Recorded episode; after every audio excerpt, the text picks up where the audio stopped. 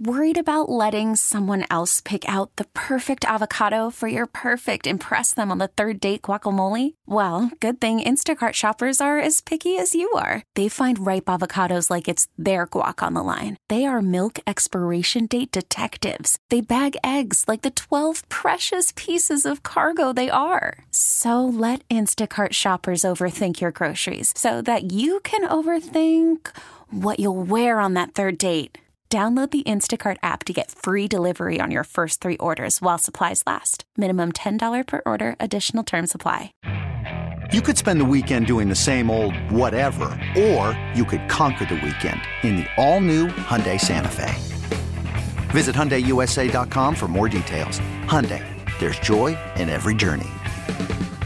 Welcome back to the scorecard with Barry Cronin and Mike Esposito, presented by Chicago District Golfer Magazine on Chicago's Sports Radio 670 The Score and Audacy Station. See, Barry, you, you wanted Japanese rock music? Darn right, May I my present man. to you Bump of Chicken, Japanese rockers. There you are, my friend. There So it's not it. it's not K-pop, it's J-pop. Is that what we're saying? I believe that would be correct. Uh, I'm still waiting for Adam to find live at Budokan. I'm sure he has it somewhere without without even knowing it, but we'll wait for that uh, in our next segment. Uh, this segment is presented by Chicago District Golfer Magazine, and uh, we are uh, very excited right now to jump on out to the score hotline presented by Circa Resort and Casino in Las Vegas, home of the world's largest sports book. Steve Hulka joined us. Steve is a, uh longtime PGA Tour caddy, entrepreneur, founder of Hulka's Overland Players Express. Good morning, Steve. Hey, good morning, you two Chicago icons. How are you? Speaking of Chicago icons and legends, to anybody, a lot of people know Steve Hulka uh, in the Chicago golf community. Uh, he's a legend, not only in his own mind, but actually in our minds. So, Steve, it's great to talk to you. And uh, I know you're out in uh, Arizona this week. You're not in Japan, uh, which is probably a good thing. Uh, but uh, Steve, uh, you've been caddying on the tour for many years, and but you started at Chicago Golf Club where you were a caddy, correct? Well, that actually that was the that I'm going to pull over right here because I'm on my way to uh, my Saturday golf league here at, at dawn in Phoenix. But uh, Chicago Golf Club actually, Barry, was my uh, was my 10 years off, and that was 1980 when I uh, spent a decade at home. But actually, here's the crazy thing that I was thinking about this morning, getting ready to to play. Uh, it's going to be 50 years ago this Labor Day that I caddied in my first professional golf event down in Little Robinson, Illinois, where we make the Heath Candy Bar Company. It's near Champaign, where I went to school. And I was a sophomore at Illinois, and I had a buddy of mine who said, "Hey, Hulk, let's go to let's go to Robinson this week and caddy. They, the pros are coming." And I'm like, "What?" I said, "You're kidding me!" And there was this one hundred thousand dollar purse of a golf tournament that was being contested in the, that little town just about oh I don't know two hours from Champaign down down there near Terre Haute on uh, in Effingham. Up, I was just uh, you know I I didn't know what to do. I just said yes to Joe Gorek. I said yeah let's go down there. I'll caddy. I caddied at Hinsdale Golf Club in uh, my high school years. Uh, Dick Hart was the pro back then. People would remember Dick Hart won the Azalea Open, so he was actually a PGA Tour winner. And uh, I actually cut my teeth caddying for my dad when I was really little, and he played in a lot of Chicago area golf tournaments. So Robinson's where I got my start. Yeah, and did the did your guy win? Did you get ten percent? Oh my gosh, no, that's funny. uh, first prize was eighteen thousand dollars for the winner. I think uh, I made. I think I made sixty dollars for the week. It was twenty a day and three percent. He, I think he missed the cut and gave me a little bonus. That was sixty dollars was more than Just enough money out. to get back to Champaign and start my sophomore year. So Yeah, no, it- how, how, oh, uh, uh, uh, I could, Mike. How, Steve, how did you get on the regular tour then? How did you? When did that start? Well, the following year, um, I actually tried to walk on the Illinois golf team uh, both years, my freshman sophomore year, and, and didn't make it. So I was kind of disgruntled with college life. I was, you know, I was living the frat life and uh, skipping classes and just being a, a total jerk when it came to school. I just wanted to play golf. And uh, you know, growing up with a father who was a golf coach and a, and a basketball coach, and I was always around the game and, and loved the game. Although uh, I will say baseball was my first love. Way to go, White Sox last night. Yes. And uh, I had to sneak that in there. But uh, no, I just I just really wanted to uh, just be on the golf course. And that following fall, uh, I was I was ready to go back to Robinson and and caddy again. I got my feet wet the year before. That was the year I actually thought, hey, I might chase this around the country. I met some friends, uh, friends to be that came to Robinson that year in uh, in '72, and I I got talked into going to the Quad Cities the following week, and then there was a week off, and I drove home, and I talked to mom and dad, and I said, you know, I think I'm going to try this, and that's when my dad said, well, you know, I did, and I go, what? He goes, yeah, I caddied on tour. I was uh, I was on the GI Bill at Northwestern and my friend Cliff Kong and I took off for a semester. And when we had money, we played golf. And when we didn't, we found a tour event to caddy in. And I'm like, Dad, you never told me this. He said, Yeah. He said, I, I did it for a semester and then went back to yeah. school. I said, Well, I'm not going back to school. I'm going to Napa, California. And that's when I started my career. Well, and and Steve, what strikes me as I was reading uh, some about uh, some of your background and whatever is just just what a different world. I mean, you think of the the PGA oh. Tour now and the the caddy life, uh, at, you know, from what we know of it, based on what they do today and and how they live, and actually, you know, some of the earnings versus a lot of the stuff that you're talking about now. I mean, it literally was.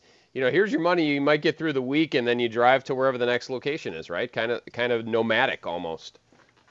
Oh, it, it was nomadic. Exactly, Mike. I uh, I learned real fast that uh, you know sixty, eighty, a hundred dollars a week could go pretty far back in the early seventies. I mean, gas was twenty seven cents a gallon, and uh, we stayed four to a uh, kitchenette. You know, we we bunked in, uh, and I met a lot of these young uh, white long haired hippie types that uh, were starting to come out on tour, and we were actually the you know we were the first white boys that uh, that cut our teeth traveling from town to town and the, the guys who brought us along were the black caddies from Augusta and the Mid South. I mean, Herman Mitchell. Uh, uh, you go back far enough, and uh, you you remember your golf. Uh, Herman was Lee Trevino's caddy. Del Taylor worked for Dave Stockton. These were the guys that uh, welcomed us because because the the profession was so new, and the tour was starting to relax a little bit of their policies about traveling year round. I mean, a lot of these guys play, uh, caddied in the fall and they caddied in the winter, and then there were no there were no tournaments for them to caddy in in the late '60s and going back further because they used the club caddies right uh, on the PGA Tour. But the early right. '70s was when uh, we could start doing this for year round. It, it still wasn't the majors. Uh, obviously, it was too expensive to go to the British, but you know we made we made it fun and we made it a living at 20 a day and 3% of, of nothing. It was so, pretty crazy. So, Steve, who are some of the guys that people might recognize that you caddied for over the years? Well, I had uh, I had a, a, a lot of bags come my way early on, but in 1973, here I was back in Robinson. They had switched the tournament to July, and I was caddying uh, so a buddy of mine could go home and uh, spend some time with his family in that summer of '73, and I was caddying for Steve Melnyk, and oh, yeah. uh, Steve. And we were at Robinson, and Steve made the cut. It was Friday afternoon. I'll never forget this. And he went in for lunch. He said, "I'll see you for after the." Came back out, and he goes, "Hey, Hulk, David Graham's looking for a, a caddy. Are you interested?" And I said, "Well, yeah, yeah, that'd be great. I'd love to caddy for David. You know, he had He'd won the World Cup with Bruce Devlin a couple of years prior. He had just come over from Australia. And, you know, I knew who David Graham was. He had already won the Cleveland Open. And, uh, we got together. He, he eventually won the eventually won the U.S. Open. He's in the Golf Hall of Fame. He is a Hall of Famer. I call him my Hall of Famer. Yes, sir. I mean, uh, you total up all the years that I caddied for David, and uh, we were together 14 plus years, but that that first stint of the 70s lasted from 73 to 79, and I got to w- watch him uh, in 1976 rise to second in the world in earnings behind Jack Nicklaus, uh, Mark McCormack, all of his uh, all of his clients. He kept records of everybody on tour what they made around the world. David finished second in the world earnings that year. And of course, I made sixteen thousand dollars. I thought I was a rich man. but really uh, Yeah. yeah, David, David was my man back in the seventies. Well, and uh, you, you mentioned the White Sox, Steve. So I'm gonna, I, I will, I have to ask you because I did see you. You had a uh, a connection too with with Hawk Harrelson, not on the baseball side, but because of his love and his skill in golf, right? Exactly. He came when I was at Chicago Golf in the early '80s. I worked there four seasons for Don Stickney, and and Hawk used to come out and practice. He wasn't a member at Chicago Golf, but he loved the game so much. Where I first laid eyes on Hawk was right before going to work for David. We were in Sutton, Massachusetts at the old Pleasant Valley Classic, and that tournament always gave Hawk. He had just retired from baseball, and, or eh, he might have been in his last few years. We'd have to check that, but no, I think he was just retired. He got a sponsor's exemption to play in the tournament, and we played a practice round with him. I was working for Bob Wynn. This was a week or two before I started with David, and I got to meet Hawk, and I'm like, man, this guy. Not only was he a great Red Sox, but you know, here I am playing with a baseball legend, and or you know, being out on the golf course with him, and how much he loved golf. Well, fast forward to the early '80s, and Hawk was uh, was with the with my beloved White Sox, and uh, he would come out regularly, and Stick would let him hit balls on our range, and uh, every once in a while he'd play with the members. But I'll never forget a time Hawk was coming back from a West Coast trip, and we were playing on the South Side at uh, oh gosh, oh we were at Beverly, and it was a it was a Monday pro am to benefit a hospital in, uh, of course, Eddie Farmer's old neighborhood, and uh, Hawk flew a red eye and came straight to the golf course and was low pro that day, shot 67. That's how good Hawk was. He's he's awesome. You know what? He's he's terrific. So uh, let me ask you this, uh, Steve. What's the question when people find out you're a PGA Tour caddy? What's the fir- what are the most common questions you're asked?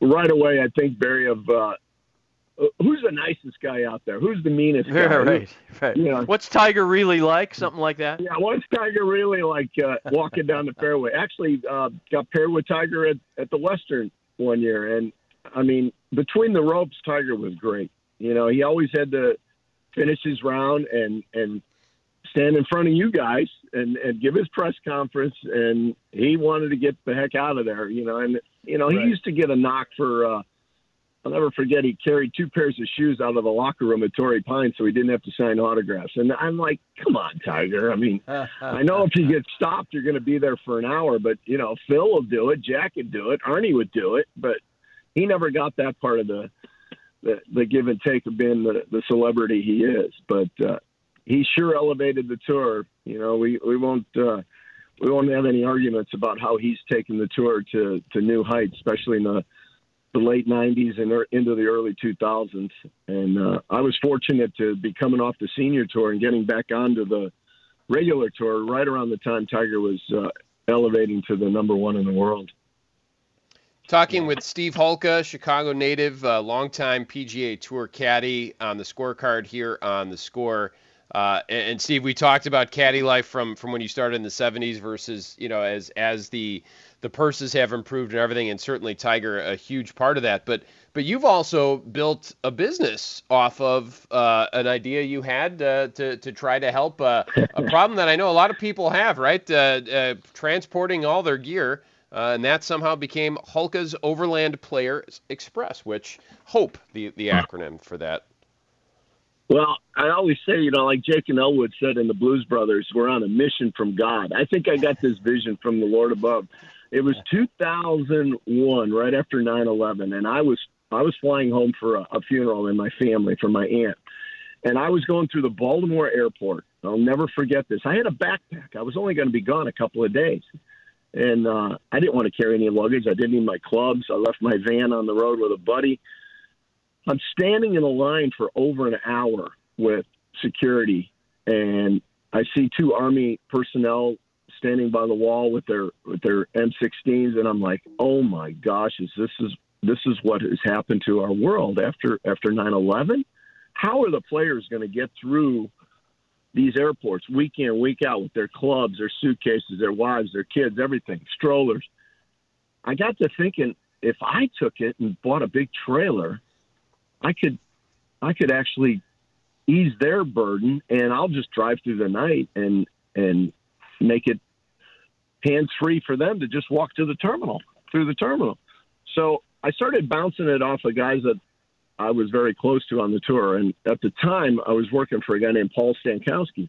Mm-hmm. And Paul said, Hulka, that's such a good idea. Don't tell the tour. They're going to take it away from you. Don't love it. And I'm like, Paul, I'm, I'm not going to come out on the tour and work on their turf without permission. So I called Henry Hughes a year later. It was the it was the actually the winner of 02. This is how long we took to formulate this idea. I didn't act on it right away. I don't know why, but uh, you know, I mean, going out and spending sixty, eighty thousand dollars right off the bat, yeah, uh, to buy a truck and trailer wasn't really, uh, you know, I hadn't figured that out yet. But I called Henry and I said, Henry, I got this idea to start hauling luggage in a trailer and, and kind of ease the players' burdens of uh, of the air travel. He said, "That's a great idea, Steve. Why don't you uh, why don't you give me your business plan? Do you have one?" And he had told me that there was a. Did you say then? What's a busin's plan, Steve? What's a business plan? Was that your? Yeah. What is basically? I'm like, holy cow! I mean, what? I, I had there was another caddy that he asked said had the, the similar idea, and he asked him for a business plan. He hadn't seen it yet. He said, "Do you have one?" And I said, Yes, sir, Mr. Hughes, I do. He said, Well, send it to me. I stayed up that night and I typed eight pages of what I thought a business plan should look like, and I FedExed it the next day. I wanted to get this this opportunity. And he called me as soon as he got it. And he goes, Steve, I love your plan. Cover all your bases. You are good to go. So Isn't for the great? 2000, well, and what's what's fortunate for me is I had a great friend in Westmont where I used I used to I used to work uh, that little course in Westmont, a nine holer. Uh, back in after my Chicago golf years, I went to Black Horse over there on Cass and 63rd, right behind Papa Passero's Pizza. And uh, Jimmy Kingsfield, the the owner, gave me the range to teach, and he's he for five bucks an hour I could work behind his counter. And there was a guy named Andy Worst that came every weekend and played with the with the little men's club that we had. And Andy owned a gas station in Hinsdale. So there was my winter job, pumping gas for Andy. And eventually he bought a, a car repair service out on the south side of Darien, right off of I 55, turned it into a trailer business.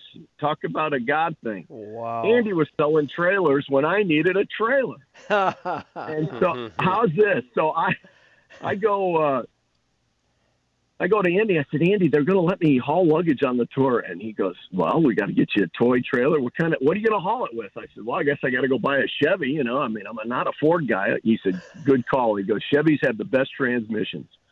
He said, wow. We'll get you set up. And there I went in 2003. In fact, that summer when Fluff won the U.S. Open at Olympia Fields with Jim Furyk was my first major that I brought the Oh. trailer to, Hmm. which was pretty cool. Interesting. Yeah. Interesting. So here we are 19 years later and four trucks and five trailers, and my son is running it, and he is the third generation Hulka to be caddying on the PGA Tour for CT Pan. I'm pretty proud of him. Exactly. And so is he over in uh, Japan then with CT? No, CT uh, saved him the, the headache. They went to the British a couple of weeks ago together, and uh, CT's wife Michelle is caddying since they're so close to home, and and Sure. the and well, CT's got to come back in a couple of weeks and play Greensboro, and he'll be about 120th by then on the FedEx list. So he and Ben have got some work to do, as DJ Jackson would say. Yes, yes, they do. Well, hey, hey, Steve, you know what? It's been great, and I know, I know for a fact we could talk for the rest of the hour with, uh, with great stories from your past on the tour. But we are out of time right now. Listen, we really appreciate you jumping on. And uh, best of luck uh, on your round today. Uh, get out there and beat that Arizona Heat. Oh yeah, well yeah, here we are. The the the surface of the sun. Oh no, excuse me, the valley of the sun. hey, I'd love to do a whole show with you guys one day. I know you. I know you'd love to hear a few more stories and, and get caught up on what's going on on the tour nowadays. And you do know, I think Barry knows this, Mike. I am retired, but uh, when Dylan Meyer gets a spot or Dave, uh, Brian Davis comes back from his back surgery, and we get on that senior tour in a couple of years I'll be back out there. You're back. You're darn right. You're darn right. Well, thanks so much, Steve. so great, to, so great to talk to you. Go Sox and uh, hit them straight, my man. All right. Thanks, guys. Appreciate it. Thanks a lot, Steve. Thanks, Steve. That's Steve Hulka, uh, as advertised, Barry. Uh, great stories. Uh, we yeah. could talk to him all hour. We could, man, if we invited him to do a a, a, a full show with us, that would be that would be something. But well, uh, the pizza I, the pizza joint at 63rd and whatever. I mean, I mean the and he knows everybody in town, knows everybody. It's just, I mean, just to listen to him, it's just so funny. Um, it's just so great to talk to him. He's a great dude, and his son, as he said, his son is uh, has kind of taken up uh, the family business in a big way. Yeah. He's he's caddying for CT Pan, who's a really good player, uh, and uh, and he's also doing the uh, the, uh, the equipment transport stuff. So uh, yep. it's really pretty amazing and uh, really good to hear about from Steve. He's a great guy. Great story from from humble beginnings of uh, driving from town to town to caddy. Uh, there you have it, a life spent on the PGA Tour, and now with a a business uh, tied to the tour as well. We are late for a break. We need to take one right now. Uh, when we come back, we will uh, uh, check in on the Olympics and all the golf going on there. And at 7:40, we will talk to Vince Pellegrino, the vice president of tournaments for the Western Golf Association, Uh, the Western Amateur finishing off today. We'll talk to Vince more about that at 7:40. It's Barry Cronin. It's Mike Esposito. It's the scorecard here on Chicago Sports Radio 670. The Score.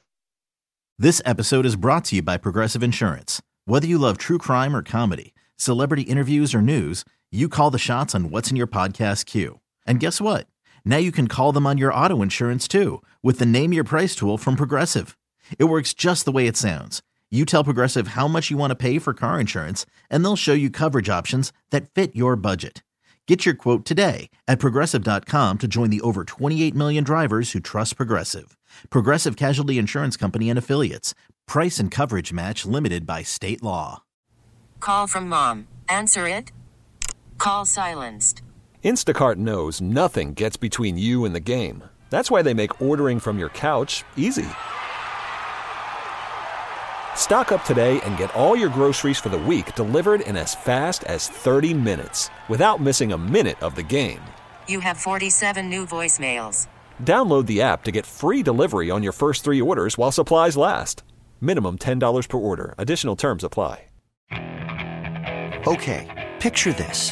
It's Friday afternoon when a thought hits you. I can waste another weekend doing the same old whatever, or I can conquer it. I can hop into my all-new Hyundai Santa Fe and hit the road. Any road. The steeper the better.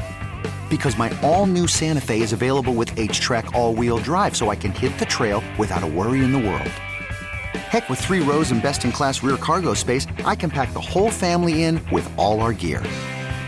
We've got available dual wireless charging for our phones so we'll never lose touch with civilization and we won't lose touch with the primordial power of Mother Earth. So which is it? Waste the weekend or do something a little more epic? And conquer it in the all-new Hyundai Santa Fe. Visit HyundaiUSA.com or call 562 for more details. Hyundai, there's joy in every journey.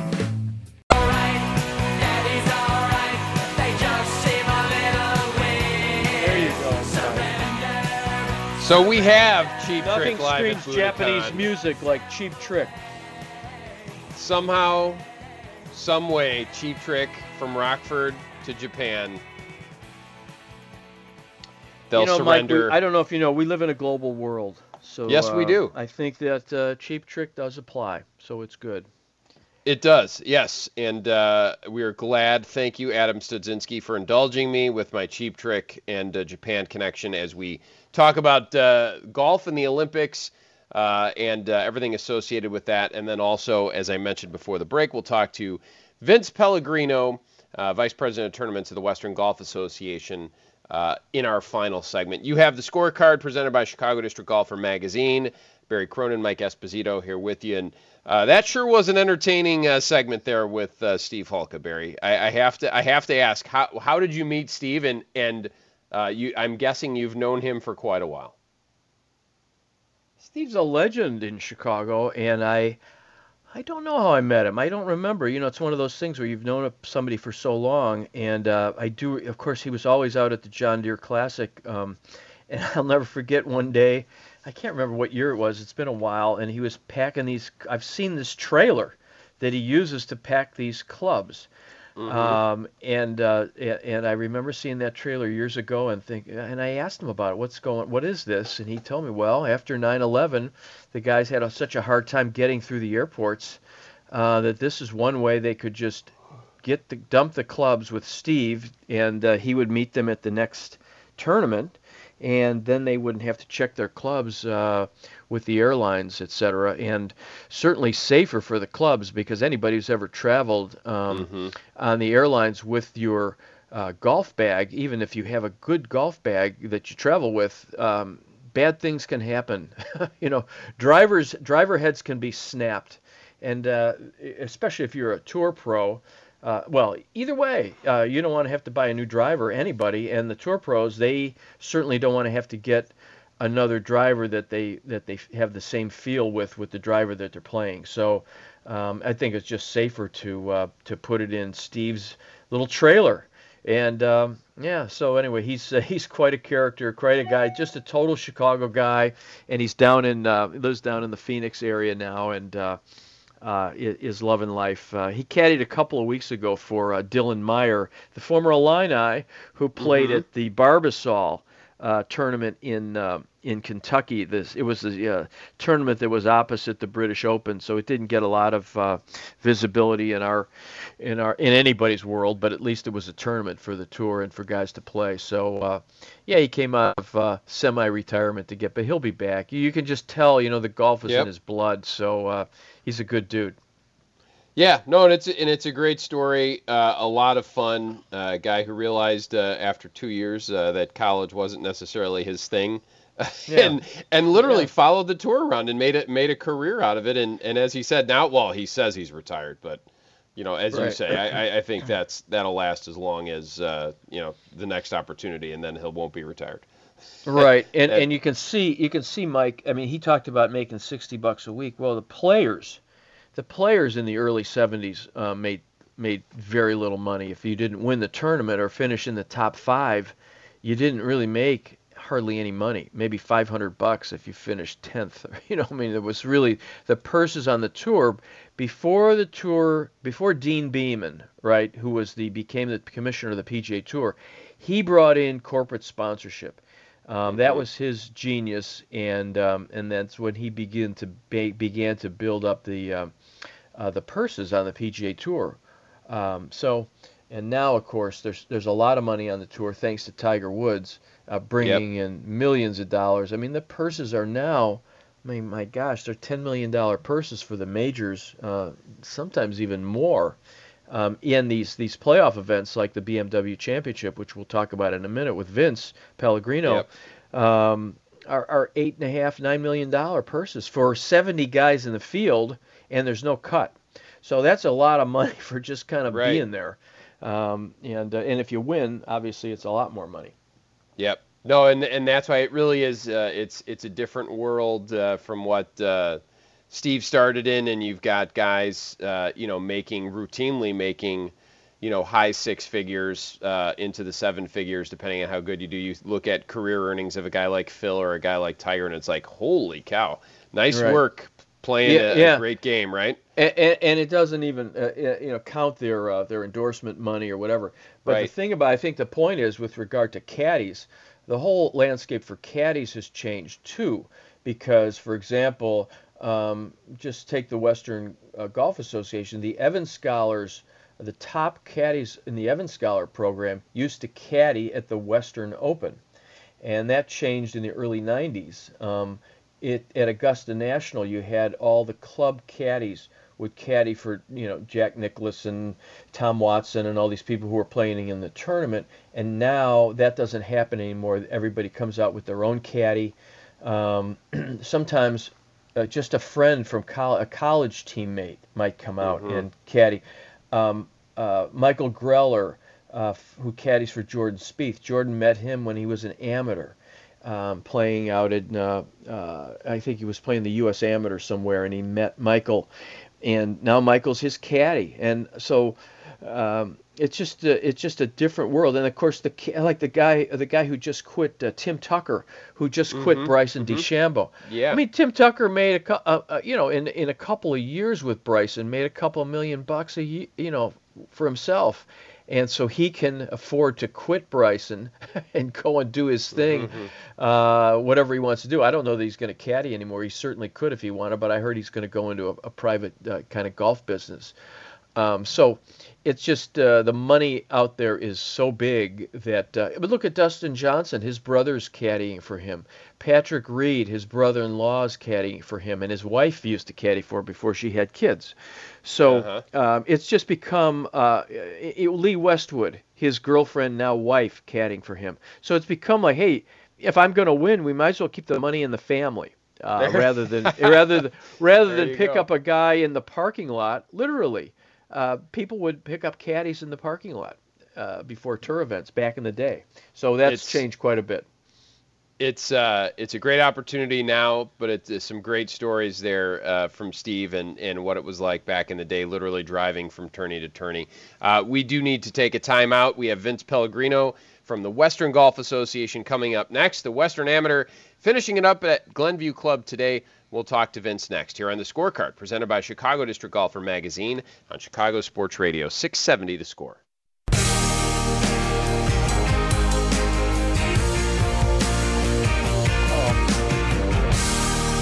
And we are back here on the scorecard presented by Chicago District Golfer Magazine.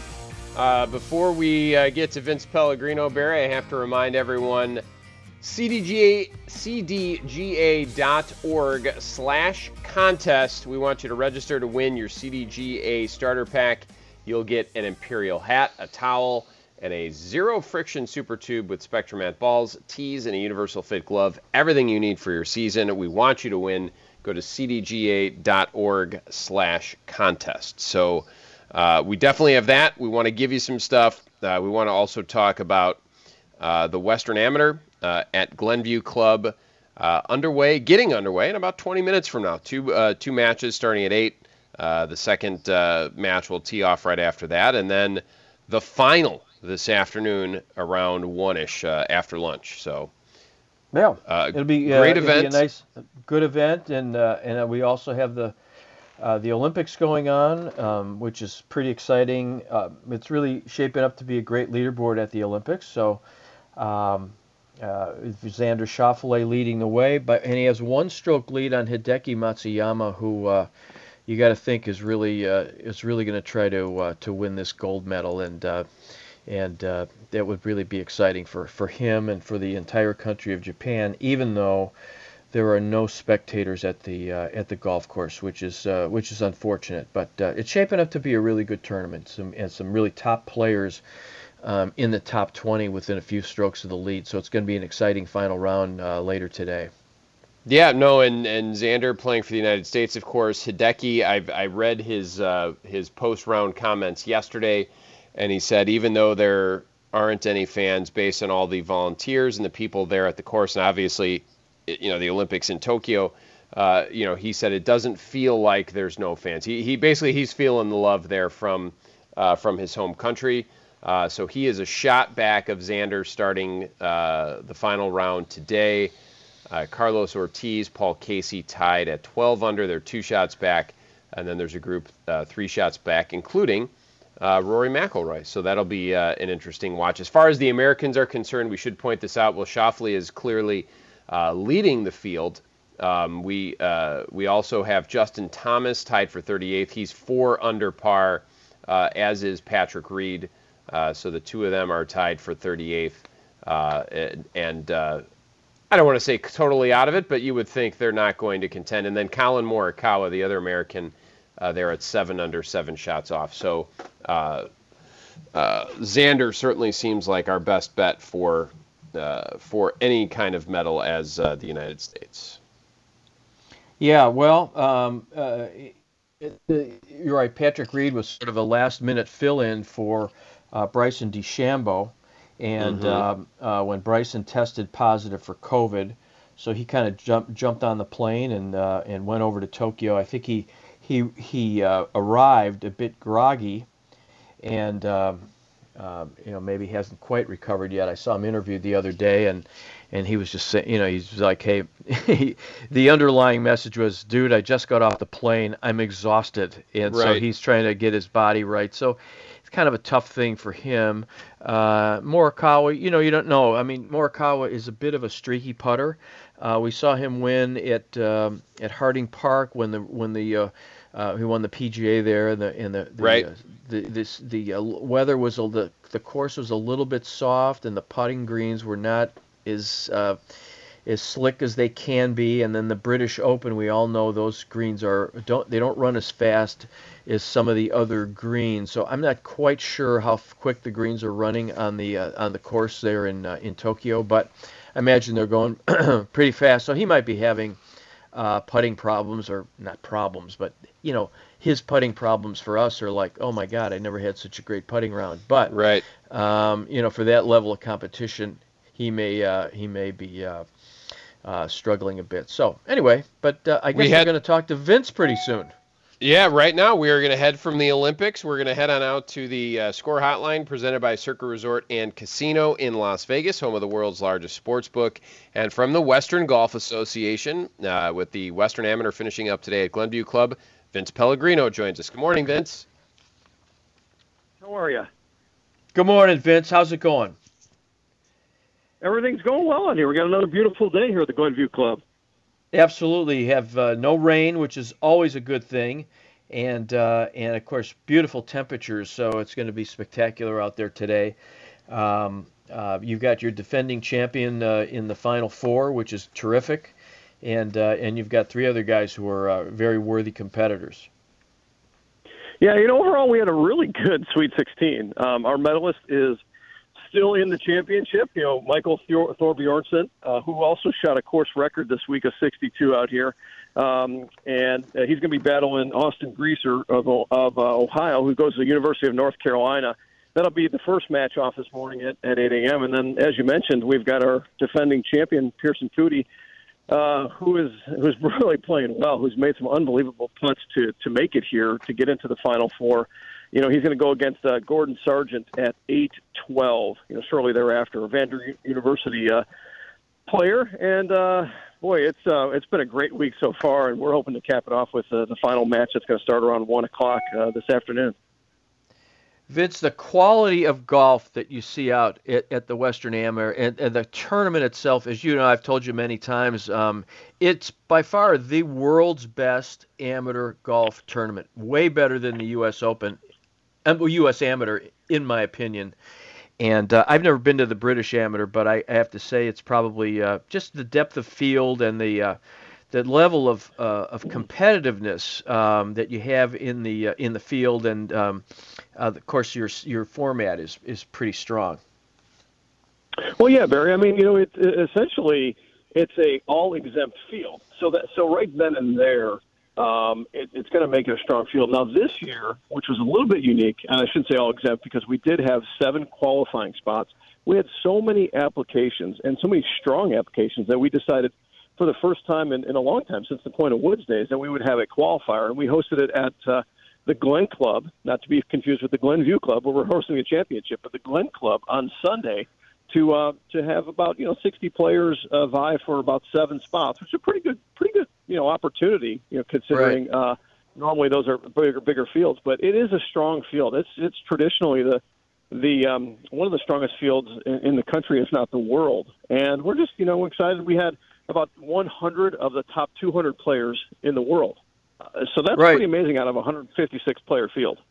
Well, right, and plus you've you had the issue of the COVID, where I don't know if that affected your international field much, and yet you still had a, uh, great players. Yeah, you know, it uh, it, it feels like you know everybody's uh, wants to come out, play some golf. Um, you know, obviously golf was was booming during COVID, but I think you know these guys. We we had the championship last year at Crooked Stick uh, in the in the COVID era, so to speak, and you know Pierceson Coody came out victorious there, and uh, you know he's still he's still battling here in the final four. No, and and we're talking to Vince Pellegrino, the Western Golf Association, uh, live from the Glenview Club, and and I know having been out there for the media day, uh, in the media round, I know the the membership is certainly excited. I imagine it's been a, a fun week around there for for the players, for you guys, and for the the membership of the club. They they've been so supportive. The the, the volunteers that we ha- have out here are tremendous. Uh, our tournament chairman Rick Waddell has led this crew to uh, just an, a fantastic championship. The the staff at the Glenview Club is really second to none. The the food and, and, and beverage all week. You know, players are commenting how great the food is up here. Uh, you know, which is an important aspect of the championship. And these guys. Well, when you're 20 years old, it's really important, right? And if you're playing as much golf as these guys are playing, you know, it, uh, you need to stay hydrated and, and eat a bunch. You know, after after playing golf to uh, have that energy to go the distance here. But they've been just tremendous, and you know, we talk about the competition and we talk about you know the amenities here and the hospitality. Uh, but one more thing that that is just amazing: the, this club, being a founding member of the Western Golf Association, has done a tremendous job fundraising for the Evans Scholar Foundation, not just this year, but but throughout the history of the Glenview Club. And this week alone, they've raised about 1.2 million dollars, uh, of which you know it, they're going to endow a couple Evans scholarships and change two kids' lives uh, for the for you know uh, forever. Uh, so they're doing a couple endowed scholarships, which is really tremendous. I mean, the, the championship is one thing, but we all know what the Western Golf Association stands for. We we we run championships for scholarships, and that's indicative of this week as well with the support that we've gotten from the Glenview Club. Yeah, that's really tremendous, Vince. I think people don't people think, well, you, you raise all your money through the uh, through the BMW Championship and formerly the Western Open, but to be able to go to a, a club uh, like the Glenview Club and, and, and put the tournament on and raise that kind of money, and I know I know that other clubs have done that uh, in the past with the amateurs, so it's uh, it's really terrific. So congratulations on that. But you've had a busy summer in Chicago with a number of other uh, tournaments that the WGA has uh, has conducted. Um, you had not only the Western Amateur a couple of weeks ago. You had the Women's Western Amateur at Park Ridge Country Club. You had the Women's Western Junior at Aurora Country Club and the Western Junior at Onwentsia. So uh, you you've had a full summer of amateur golf that I think sort of flies underneath the radar uh, for most people in the uh, in the Chicago area. Well, and, and let's not forget the Evans Scholars Invitational, the Korn Ferry Tour event. That Oh, was exactly right, hundred percent. You know that seems like that seems like forever ago, and that was in May when Cameron Young Right. won, and he won back-to-back weeks on the Korn Ferry Tour. So yeah, I mean it's been a great summer, and you know we hosted our junior at another founding club of the Western Golf Association, the uh, Onwentsia Club, and that was just a, a great championship. But our partnership with the Women's Western Golf Association means a lot to us as well, and be able to to uh, support their championships uh, this year, the junior at Aurora with uh, you know Illinois native uh, Mara Janis winning from Barrington was was great. Right. And well, like I said, we we hosted uh, at Park Ridge, which we hosted our our boys junior, you know, a few years ago. Uh, and to have Marissa Wenzler win from University of Kentucky was pretty special too. That was a great championship. So it's you know it's a it's been a busy summer, and uh, we still have one more to go. Right, you've got the BMW Championship at Caves Valley in Baltimore, and uh, uh, you know the question that I get, and I'm sure I'm sure you don't, you never hear this, Vince, is what in the heck is it doing in Baltimore? How did it get out there?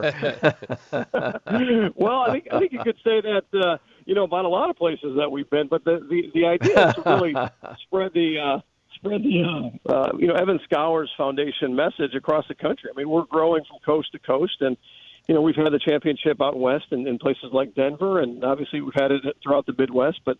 You know, we had a very successful championship in Philadelphia when we were there a, a few years ago, and we wanted to get back east, and we're going to be back east for a couple of years. It's a really good opportunity for us to to uh, raise money for the Evans Scholars Foundation and, and bring the championship to golf star markets like Baltimore.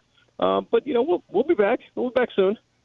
Right, and, and I think that's what people don't really realize um, is that you know the Western Open, before it became sort of a uh, uh, uh a, a permanent thing in Chicago in the early '60s, I believe, it used to travel around a lot. I mean, didn't Arnold Palmer won the Western Open in Blythefield, Michigan, at the Indianwood Club, or is that I can't remember exactly, but uh, it it traveled around a lot. It was at it was at it was in San Francisco one year.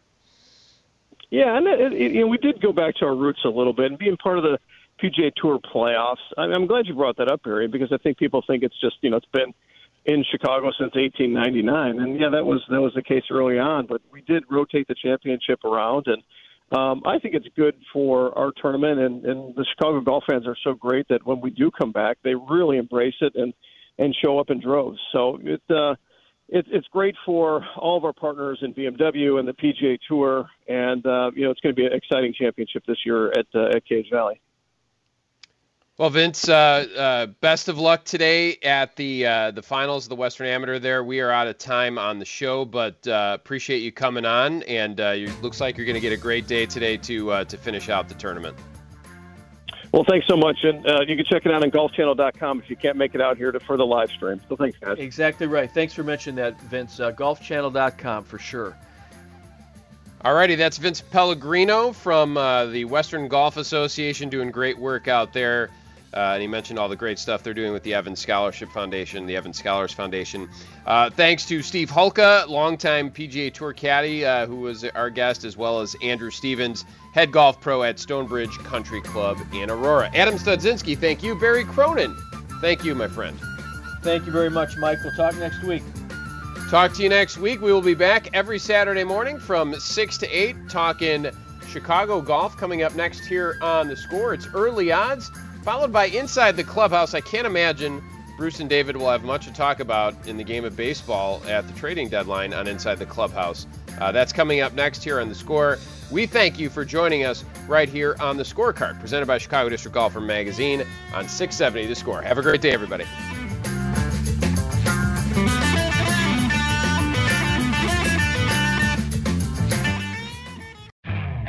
Could spend the weekend doing the same old whatever, or you could conquer the weekend in the all-new Hyundai Santa Fe.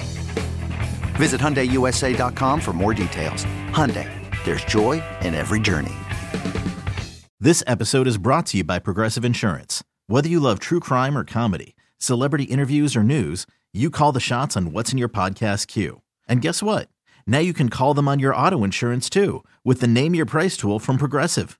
It works just the way it sounds. You tell Progressive how much you want to pay for car insurance, and they'll show you coverage options that fit your budget.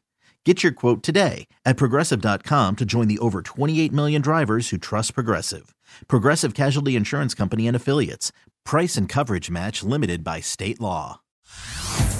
Hey everyone, Boomer Esiason here. The NFL draft is behind us, and your favorite team is now gearing up for week number one. The free Audacy app puts you right in the middle of the pro football conversation with the biggest sports radio stations from across the country. The local voices who know your team the best, giving you their unfiltered takes on the current state of your squad. It's always football season right here on the free Audacy app.